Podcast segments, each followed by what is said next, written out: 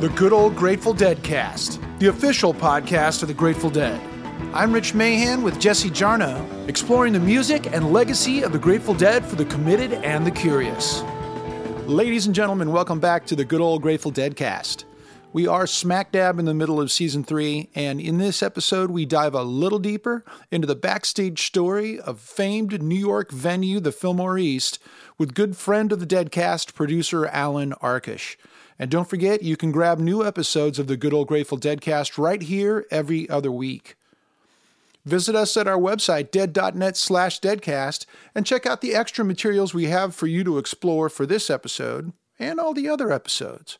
Also at dead.net slash deadcast, all of our past episodes, including the complete seasons one and two, and you can link from there to any of the podcasting platforms available so you can listen where you like to listen. Please help this podcast by subscribing, hitting the like button. The spirit moves you, leave us a review. It really does help. Thank you. I'm sure you know by now that it is the 50th anniversary of the Dead's double live album from 1971, Skull and Roses. The expanded anniversary edition of Skull and Roses is coming June 25th. It has more than an hour of unreleased music from the Dead's final Fillmore West show, which was July 2nd, 1971. Several configurations are available. There's a 2 LP set, a 2 CD set, and of course, it'll be available on all the streaming platforms. If you want a physical copy, you can pre order now at dead.net. Alan Arkush worked at the Fillmore East as he was going to film school in New York, and he likely caught more good shows during that period than I'll see in my lifetime. He became fast friends with the Grateful Dead, and Jerry in particular, as they bonded over their love of movies and sci fi.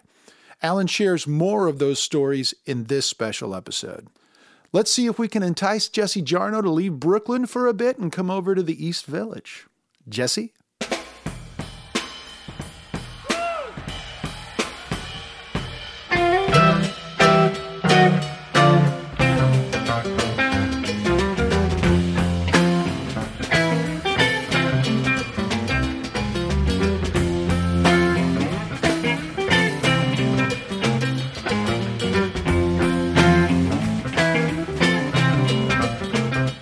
Secret that the Grateful Dead loved the Fillmore East in New York. The Lower East Side Movie Theater, converted into a rock palace by Bill Graham in 1968 and closed 50 years ago this summer. Called the Village Theater when Graham took over, he originally intended to keep using the name until previous owners intervened, and Graham created the first branded Fillmore venue outside the actual Fillmore district in San Francisco. The Dead recorded more than half of Skull and Roses there in April 1971 their last shows at the venue before Graham closed it that summer. When we were putting together our episode about Side D of Skull and Roses, we came back with so many stories about the Fillmore East that we decided to split them off into another episode. Everybody loved the Fillmore East. Blair Jackson is a longtime Dead scholar and most recently co author with David Gans of the oral history This Is All a Dream We Dreamed, and was a Fillmore East regular starting in 1970 during 70, I saw them at the Fillmore a couple of times, uh, saw them at the Dead at Midnight series, saw them 515, 70 late show.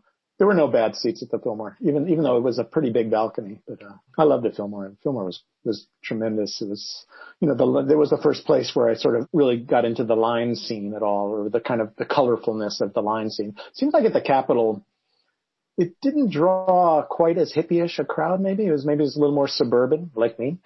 um, whereas the the Fillmore always had that Fillmore East always had that kind of gritty uh, Manhattan Lower East Side element, uh, both around it and in line. But certainly a lot of you know guys want acid hash grass, acid hash grass, acid hash grass. You know a lot of that stuff, and these colorful folks you would see like around every show. You know, there was, you know, guys in capes, you know, really, really bizarre and interesting people.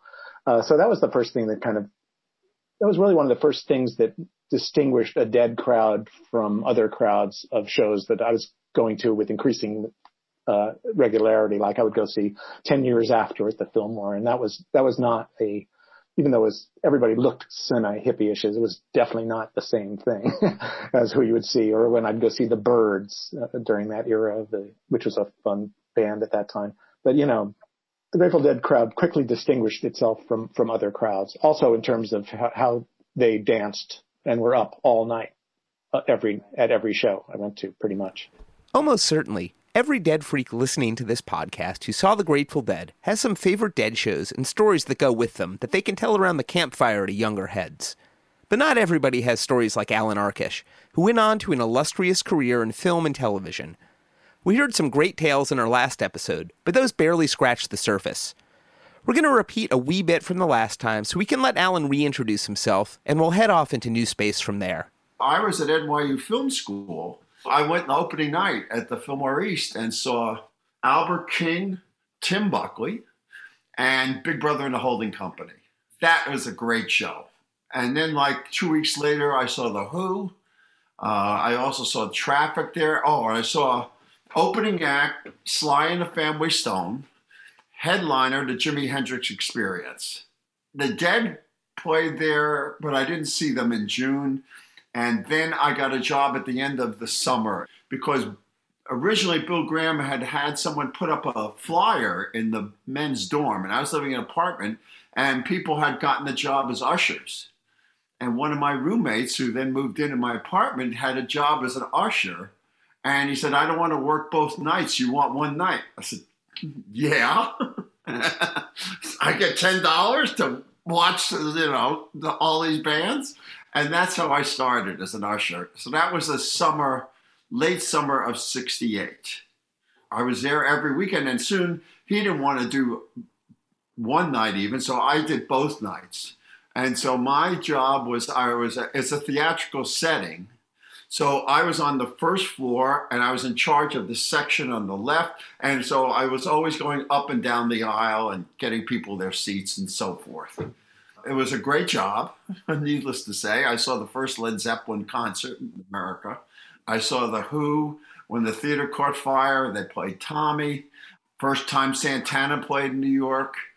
I saw every major classic rock band of the period four times in a weekend. So we became connoisseurs of the weekend, so to speak it had truly professional sound, sound on a level that hadn't been heard in a rock concert before. So he was right next door to NYU Theatrical School. And there was no jobs in theater then because it was all seniority going to Broadway. And so, literally six inches from the theater school is the Loew's Commodore, which became the Fillmore East. So, some of the professors and some of the students looking in this theater and they all get jobs and they have all these ideas how to do sound because it never been done properly up to that point. And so they designed the rock and roll sound system. Even when Owsley Stanley was running the Grateful Dead sound system, the Fillmore East was the only road venue where the Dead didn't insist on setting up their own PA.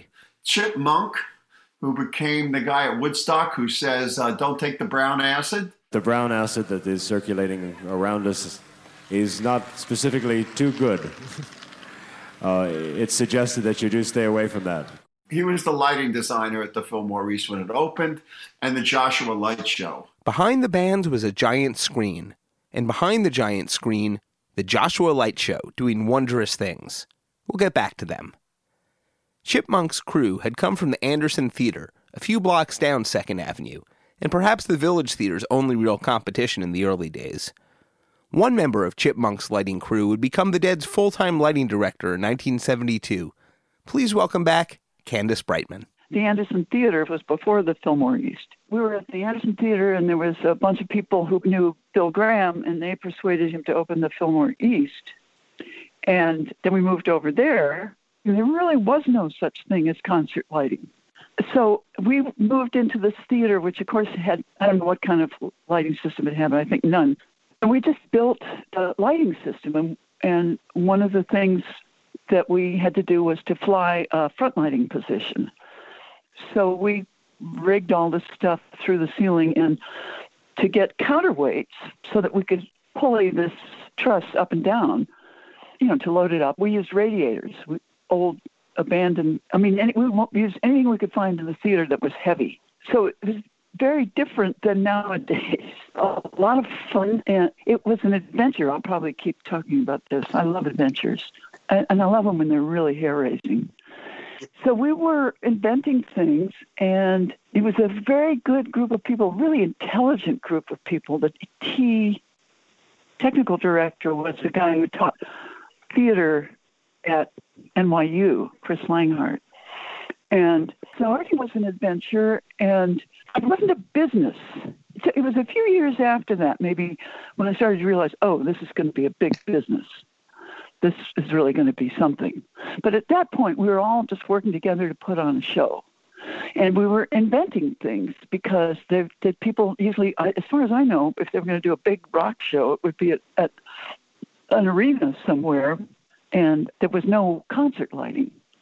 So we were kind of inventing that. And that was absolutely wonderful. I mean, you just can't imagine what fun it was. By the time Alan Arkush had established himself at the Fillmore East, he was already a pretty devoted rock fan. I was at college in Lancaster, Pennsylvania. So this is the fall of 66. And I used to read the Herald Tribune on Sundays, and they had a magazine section. And this one Sunday, I see there's a lead article by Tom Wolfe. It has all this strange lettering, and it was about Ken Kesey. So I took it back to dorm, I read it, and I was hooked because it was actually a series of articles that became the acid test. And that's when I heard, I guess they were referred to, I don't know if they referred to first as the Warlocks and that, but it was about their involvement with uh, Ken Kesey and, and electric Kool-Aid acid test. So it kind of stuck in my head. And then I was working at the college radio station. And uh, first time I ever ran, across Billboard magazine or anything like that. And there was no rock press to speak of at the time. I started reading about the Grateful Dead. And so people lauding them. So I bought the first record. Just sight unseen, you know, and I really liked the first record. And I saw them on their first New York tour.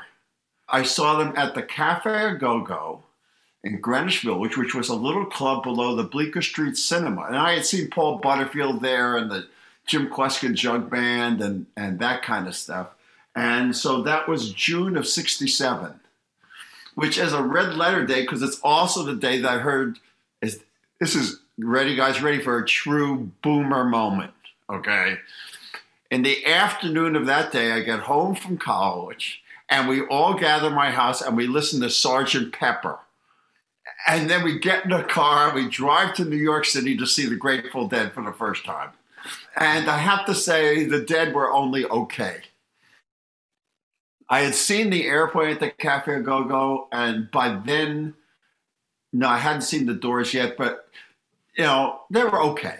You know, it was like their first tour, and it was, and I guess I saw them a couple of times over the course of the next year or two, but nothing that I said, this is the band that everyone's talking about. It had, you know, it's that dead thing where you got to get them on the right night or, you know. But in February 1969, that all changed for Alan when the Dead came through for two nights. We heard about those gigs in our last episode, and once he got it, he really got it, and had plenty more chances to have his mind blasted over the next two years. They were there so often, and we knew we'd get to know them so well that when they came back in June of 69, now we were you know, all right, this is now we're going to see a great Grateful Dead show. And the Friday night show was killer, Friday night late show. One of these 2, 3 a.m. things because there was no limit at the Fillmore East how long you could play my job, I was on the stage crew by then. So I would be working on the stage crew, but my other job as part of the stage crew was to set up the dressing rooms with beer and soda, that kind of thing. And that was this is well before contract writers, you know. You got a case of beer and a case of soda, and then you know. So I I would Friday I'd buy it for the weekend, and then Saturday I would come in like about the shows would start seven thirty, and I'd come in about four, and fill up the uh, ice chests and carry them up to three flights, and then carry the soda up. I'd start the top and work down. And so the Denver headlining, and I'm backing into their dressing room late afternoon, you know, and use my butt to kick it open, you know. So it slams open, and Garcia is sitting in the dressing room. There's nobody. There's like only ten people in the theater, sound crew, lighting crew, no musicians, and he's sitting alone in the dressing room playing the guitar. And it's like, oh, sorry, you know. And uh, he says, no, man, go do what you got to do. So I start putting the soda away. So how old is he in 1969? 26? Yeah, so it's it's that Garcia with that kind of, you know, that on fire eyes things, you know? and I'm sitting there putting it so I'm trying to make a conversation. I'm some, you know, great show last night and all that stuff. And when are you guys going to do a live album? he goes, Oh, we, we got one in the can now. We just finished it. It's coming out. I said, Can't wait, you know. And uh, had just come out. I told him how much I liked it. And I said, I really like the song Mountains of the Moon. You know, and also he's backlit, you know, it's like, he's, you know, he's always smoking Pall Malls or whatever it was. So he's got this halo, you know. I, I'm remembering it a little differently than probably it was, but I'm a filmmaker. I can't help it. I've, I've got him lit. and uh, he says, Oh, yeah. I said, That's great. Do you ever play it live? He goes, Oh, no, hardly ever. Hardly ever. Okay. Well, too bad you know, great show last night. He says, oh, tonight's going to be better. And as I finish it off, he starts playing Mountains of the Moon. And he plays it and sang it for me in the dressing room while I sat there on the floor. And I go, thank you. He goes, later, man. And that was the beginning of my friendship with Jerry. Now we have bonded.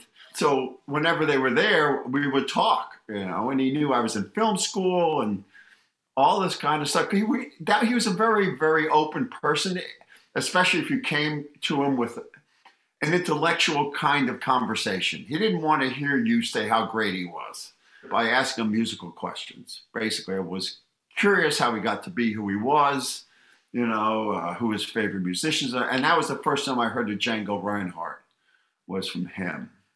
And uh, Blind Willie Johnson and uh, oh, there's a great pianist, jazz pianist who improvises that he loved. And, you know, so to have musical conversations until you got to know him a little bit. And then we would go into movies and stuff. So they were there every three months. And I saw just about every show that they did. The other thing that they did, it was that June concert that I was talking about. June was, I think, 69. That incredible Saturday night where I had brought the soda up. We took all the equipment out of the Fillmore, the sound system, and brought it up to Central Park and set it up in the band shell. And they played for free that afternoon. And the airplane who were in town showed up. It was that, you know, and then we packed it all up and brought it back. You know, it's good to be 21 and, and not need sleep, you know. And I do not want to forget that one of the number one things that the dead brought with them were Mickey Hart's grandparents. So after they started appearing, after the first time and we got them chairs on the stage, they come back the next night and she's got a box of cookies for us. So now it's a ritual. They keep showing up for the early shows, and we set up a chair right near Gar- right near Mickey's drums and Garcia, and sit down. They oh, and his grandmother always brought us cookies. That's kind of the atmosphere, you know. And then while she's eating the cookies and everything that I'd be the back door would be a knock and there would be like eight of the Hell's Angels because Hell's Angels headquarters were only about five blocks away carrying nitrous oxide, you know. Uh, and you know, you're not going to say, "Do you have a pass?" You know, let me see your pass. Oh, hi guys, and they go up to the dressing room. You know, the scene on the Lower East Side was thriving. Two blocks to the north was St. Mark's Place, where you could suck down an egg cream day or night at Gem Spa, pick up magazines from around the world, or perhaps get recruited by the Yippies. Just around the corner was the Electric Circus. In our episode about Side D, we heard a few Fillmore East poems from Robert Cooperman from his book Saved by the Dead. Welcome back, Bob. There were all kinds of like antique and hippie clothing stores there was a place called the Psychedelicatessen or something like that, right near NYU on the on the you know the, the tonier side of, of the neighborhood. Lots of record stores, head shops, of course. Second Avenue was really interesting. There was there was the Fillmore right next door was Ratner's. During the daytime, Bill Graham could sometimes be spotted using a rear table at Ratner's as his office. Ratner's was called in New York a dairy restaurant, which means it did not serve fowl or flesh, but fish was okay, and obviously dairy dishes like blintzes, cheese blintzes, potato pancakes, which were my favorites, uh, fish dinners. My parents liked to go there a lot. And When I was a little kid, we would, my brother and I would go with them. Obviously, I remember one time we were in the mountains and we came back to New York. We had to drive through that neighborhood, and my parents were hungry, so we stopped there. And my mother, whenever we would go there, she would have this gigantic bag and just dump all the rolls up that they would give you for free on in, into the bag, and then said, "Can I have some more, please?" You know, and those those rolls were incredible. Though Bill Graham lived in the Bay Area, where he also put on shows at the Fillmore West and Winterland, and oversaw a growing empire, he was in New York constantly. More than you'd think would be humanly possible, considering it was a longer flight then. You know, he just really put in the hours, and he was the biggest fan of the place. You know, he had imbued a sense of putting on the best show, which you know, which works in New York because New York is based on hierarchy. You know, it's it's all like theater. So there's a owner, there's the person directing the show. You know, there's that triangle, and Bill was at the top of the triangle, and he used to love to give us pep talks. And so he would sit everyone down, and if he was there and he was there early enough, all the ushers, everyone would sit on the stage like 10 minutes before the show opening and talk about how great it is and what bands we got tonight and who he had seen and how he had given Santana the song by Tito Puente and whatever he was talking about. And this, everyone loved, remembers this one afternoon where he starts talking about a beautiful show. We're going to have a beautiful show tonight, you know. And we got traffic or Cat Stevens. It's going to be a beautiful show. And he says, you know, a good show is like a beautiful woman, woman. You know, there are beautiful women, but then there's Ava Gardner. And we go, Ava Gardner? We're like, 22 years old with Ava Gardner. Julie Christie. You know, it became a running gag. Ooh, you look like Ava Gardner tonight. The Fillmore East was part of the Lower East Side experience. Not everybody was enamored with Bill Graham, and various charges against him could be read in the pages of the East Village Other and Rat Subterranean News. But to musicians, it was clear that the Fillmore was the classiest game in town, and they responded. There was an eight track tape machine in the basement that had been brought and it was such an effort to get it down there that they kind of left it there. So whoever wanted to record would do that, or they'd record off a truck outside parked in the street. The whole place had amazing sound. And we used to think, not we, I was just a stage crew member, but they would tune the, the whole theater so that they would put pads up in certain places and they had pink noise generators and white noise generators and they would spend a sunday just getting the place. Each week they learned a little more and the the sound department and the tech crew had the whole basement basically theirs with their shop and everything so they had a tv down there that had a picture of the stage. There's this one camera in the center that had a blurry black and white picture. And that way, also behind the light show screen, the light show could see what was going on. But they ran sound down there, which just happened to also go up to a, um, a loft nearby, and they recorded everything. Every group, that's how all that stuff is on uh, Wolfgang's Vault, because it was also recorded in the basement sometimes if you were nice, if everyone loved the show, they'd make you a copy. It's February 1970. First up is a young group from the South called the Allman Brothers Band. The Owsley Stanley Foundation has released music from all three of their Fillmore East performances that month.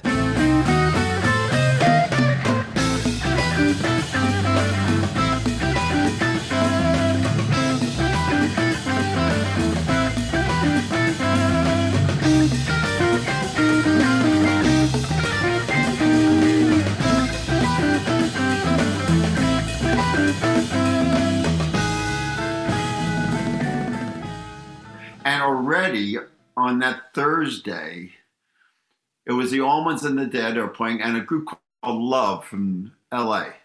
halfway through the, the night, before the Dead went on for the late show in the Allmans, the uh, Fleetwood Mac shows up.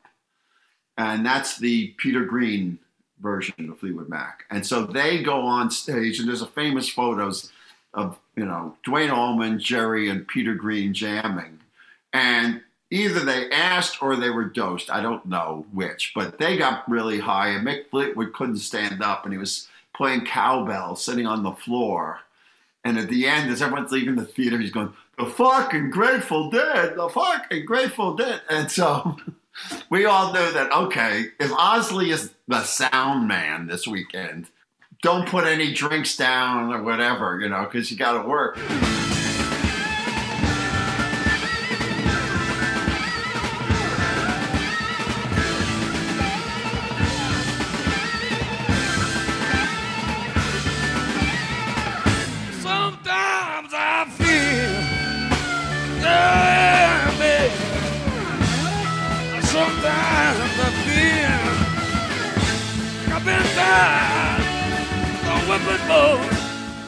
So we got through Thursday okay, we got through Friday okay.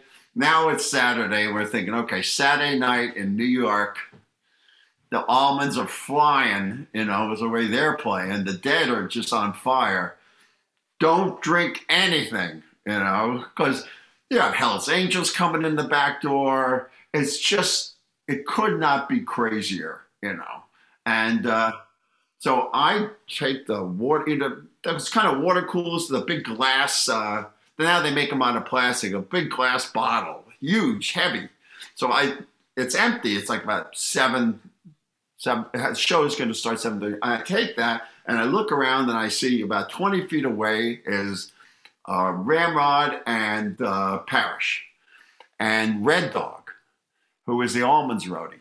So I don't. I think they're not looking at me. So I run to the basement, grab the new bottle, run back, pour it on, and now Sonny Heard is there too, and they're just looking at me. and They got that funny smile, and that was it. Well, they put it in the water, and uh, I said, "Steve, was it you?" And he said, "Nah, it was Sonny. Sonny Heard did it." Well, well, this is glorious Sunday morning. The Grateful Goddamn Dead.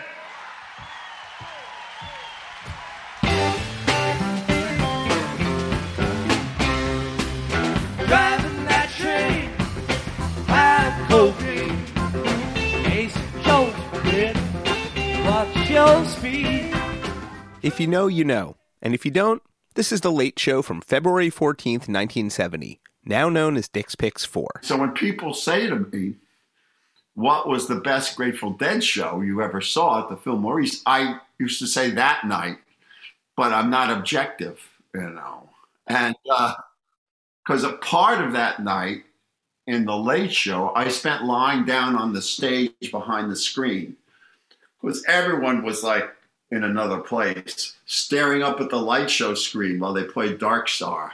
You know, and my friend Jonathan Kaplan, who became a director, next to me. We're all the whole crew, whole backstage crew, like most of them, are lying on the floor. That's the night of the Feeling Groovy Dark Star. That was the night they played all night long, and and um, I guess it was about 5 a.m., 5:30 a.m., six, whatever, when they finished. You know, if you listen to that set, it's amazing. The doors open and the you could kind of smoke in the theater, and these big shafts of sunlight are coming in. Now, none of us, none of us have been outside since four in the afternoon, right? Because and we walk out, and it has snowed, and Sixth Street is covered in snow, like only in New York for a few footsteps, you know, just and snow is coming down, and we all walk out like, oh my god, and Duane Allman goes out. He's the first out the door, and Jerry and everyone's standing in the doorway going out with Bill Graham. And he turns and he says to Bill Graham, he says, Bill, it's like leaving church. And all of us go off in the snow together. So it's like a really magic night. But when I went and got the Dick's Picks 4 and played it, I said, it really was a great show. you know, and I have since listened to it lying on the floor to just check. And yes, it was. 60 Minutes reported from the Fillmore East in 1969. To the uninitiate, the Fillmore sound is deafening. The amplifiers turned up almost to infinity, the colored lights playing on the backdrop in psychedelic suggestion seem to stun the young crowd, to mesmerize them. They sit quietly in uniform, dressed alike, hair cut alike, alike in the anesthetized attention they give the performers. Tonight, the Grateful Dead and their rock and blues heroine, Janis Joplin. Go suck an egg cream, buddy. Bob Cooperman would like a word with you. I love those light shows. They were I'd never seen anything like them before. At first they would they seemed very just pulsing colors, you know, and then but there was one show of, of the Deads when they started Dark Star, and it was a guy. I even wrote a poem about this for my next book. Uh, a, a, guy in a in a convertible Cadillac. I can't remember if it was you know, simulated live action or cartoon, and his hair is blowing in the wind, and he's just tooling down a desert road, and all of a sudden he takes off into outer space, and he's going past past the planets into deep space, and it was just incredible because it was like a, a visual corollary of Dark Star. I remember one one light show uh, for Dark Star. It would seem to me like it was light dancing off the planets to begin the universe. And I, I may have been stoned. I don't know. Having seen the Joshua Light Show in action in more recent years, I'm with Bob.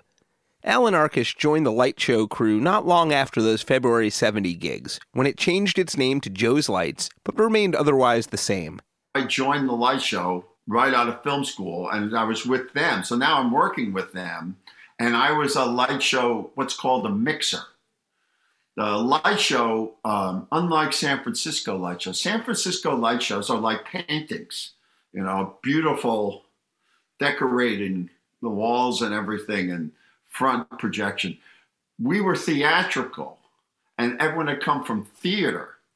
So there was a sense of drama as a set move that the Joe's Lights and Joshua Light Show did. So it wasn't just spatial, it was temporal. So we moved through time with the music. So we may start with a certain effect at the beginning of a song and have it mutate throughout the song and come back to it at the end to give it closure. And everybody had an instrument, and um, the lighting out front was coordinated with that. So it seemed like the dead were getting really into a deep dark star. The lighting designer would say, All right, everybody, turn off all the lights. And we would go to completely black stage and have just the light show going. Or one time he had the ushers come up and aim flashlights at the person they wanted to see.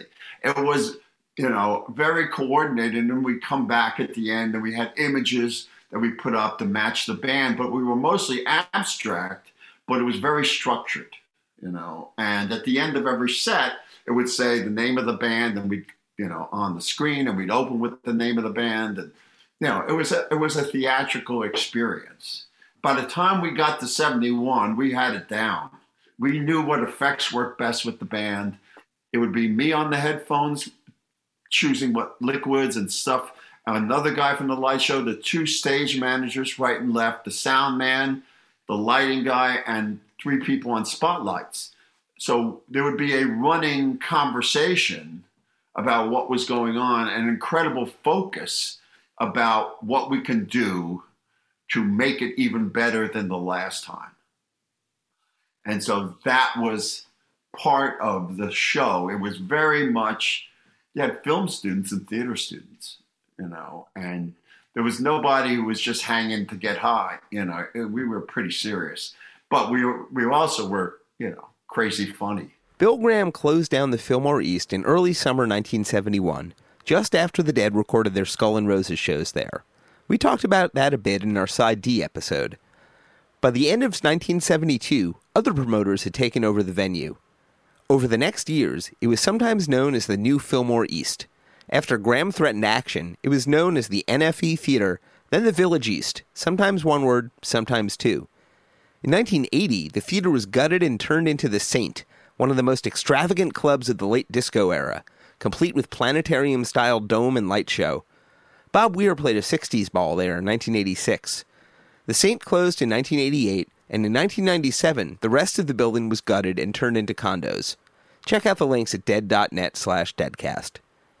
Because of the oddities of New York architecture, the front of the venue led down a narrow path to a much bigger building in the back, and so while the theater itself is gone, the facade of the Fillmore East remains recognizable at the corner of 2nd Avenue and East 6th Street. It's now a bank. There's some great Amalie Rothschild photos inside, including one of the dead in January 1970. If you look closely in the crowd, you can see our friend Gary Lambert. Many Fillmore East alum went on to distinguish careers around the dead and in adjacent worlds. Ben Haller was a guy who worked at the Fillmore East and ended up working on the lighting crew of the dead. And him and Candace, Candace Brightman, who was the lighting designer, now Candace had also worked at the Fillmore East. And then from there, the dead hired her. So Ben and Candace were with the lighting crew, and Ben is an old friend of mine and used to live in, in his van in front of my house when we had no money. Um, so Ben and I would always go see Parish before the show, and we always brought something, you know, like um, chili pepper lights and things like that. So it was always like, we're friends, let's hang out. And that's when Jerry would just sit and we'd all talk and everything, you know, and that was very nice. Never tried to go back to the hotel after the show for all the craziness, you know, just kept it friendly. And um, it was very gratifying. As Alan's film career got going, he and Garcia stayed in touch. This isn't strictly about the Fillmore East, but like the Fillmore East, we don't have a curfew either. If anyone asks, it's a private party. I came out to Los Angeles in 73. So throughout the 70s, I was in LA. So I saw the Dead play Hollywood Bowl in Santa Barbara. I saw the, the big sound system shows in Santa Barbara. And they were in town a lot because that's where they did Terrapin Station. And they also were mixing and editing some of uh, the movie. And by then, I was working for Roger Corman. And so Jerry would have me come and look at the movie and give notes. And I knew the editor. And I actually cut the trailer for the movie, the Grateful Dead movie. Yeah. And that was fun. So they were in town so much, they used to come over, Parish and Jerry and mostly those guys, and sometimes Ramrod, sometimes some of the other guys would come to my. I had a little house on Lexington between Highland and La Brea, and um, I was visiting them up in San Francisco, and I had showed Jerry and the band my first movie, Hollywood Boulevard and Rock and Roll High School, in their hotel. I brought a projector. And they all watched it. So I thought to surprise Jerry, because he said, Come and have dinner with us. I brought a projector and I brought Howard Hawks movie, Only Angels Have Wings. And so uh, Mountain Girl made dinner, and a bunch of their friends, and we watched the movie afterwards. So Jerry and I shared a lot of movie stuff. So he would come over my apartment, we'd watch movies, you know, and I would, if he knew he was in town, I always made sure I had a stack of the kind of movies that he would like. And uh, one night, have you guys ever heard of a movie called Hell's a Poppin'? It's online. It's called Hell's a Poppin'. It is the movie equivalent of uh, the Kool Aid Acid Test, but a comedy with like if the Marx Brothers were in it, but they're not. Olsen and Johnson. It constantly breaks the third, fourth, and fifth wall. The projectionist is a character, and he comments on what's going on on the screen. On screen, people get up on the audience and they walk away. It's just totally crazy, and it completely blew Jerry's mind. It's a very, very funny movie, but truly surreal. So we saw that on a double bill with Fellini's Eight and a Half. That was a that's a Garcia double bill, you know. there's there's nothing real about that, and so so he used to come over. We'd watch science fiction movies, you know, uh, them, the one about the giant ants and the LA River, and you know, so we spent a lot of time talking and hanging out. And I would go out to the studio where they were recording Terrapin Station. So I had a friendly relationship, but I did not ever want to feel like I was going to abuse it. If you'd like to program your own Alan Arkush Jerry Garcia movie night, we've posted a list of these movies and a few others at dead.net slash deadcast. One item on Alan's long career in television and film is the movie Heartbeeps, starring Bernadette Peters and the perhaps late Andy Kaufman. Garcia gets credit for some sound effects.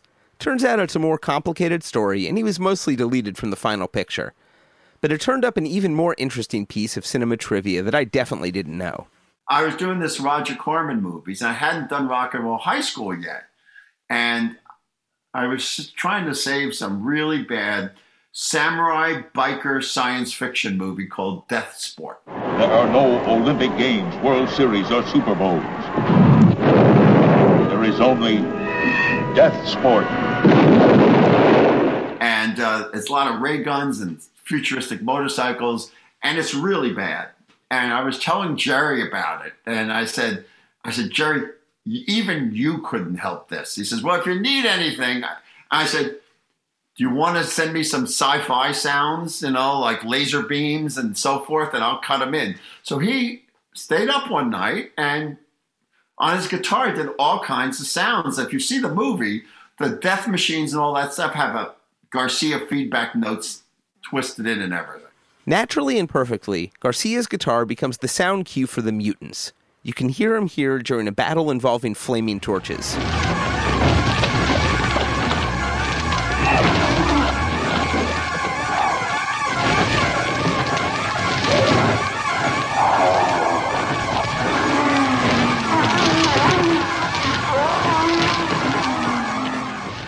You can imagine where it goes from there.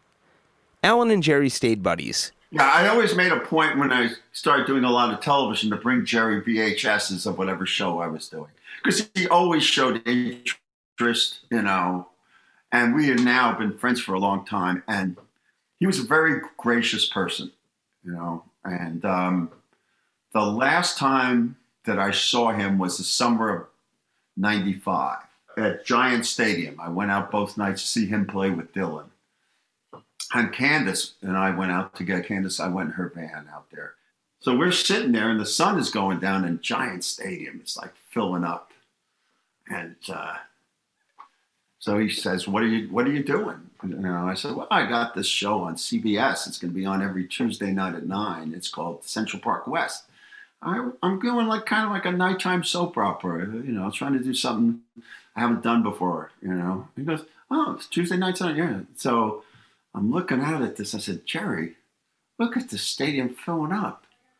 I saw you guys at the Cafe Go Go. You know, there's 80 people. And he looks at me and goes, Hey, buddy, Tuesday nights at 9, 9 p.m., that's Giant Stadium too. And that was the kind of guy he was. You know, he, he did not want to be overpraised, but he wanted to let you know that he appreciated it, but also look at who you are.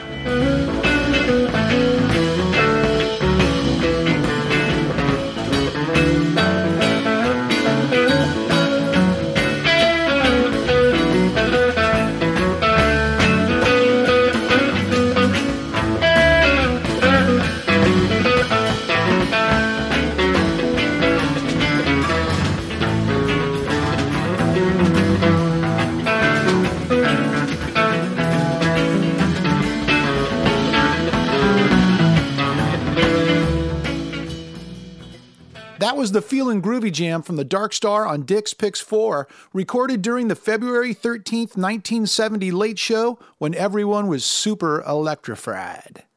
Many thanks to Alan Arkush for the Technicolor behind the scenes tales. Thanks very much for tuning in. Take care, and we'll see you next episode. Executive producers for the good old Grateful Dead cast Mark Pincus and Doran Tyson. Produced for Rhino Entertainment by Rich Mahan Productions and Jesse Jarnow. Special thanks to David Lemieux.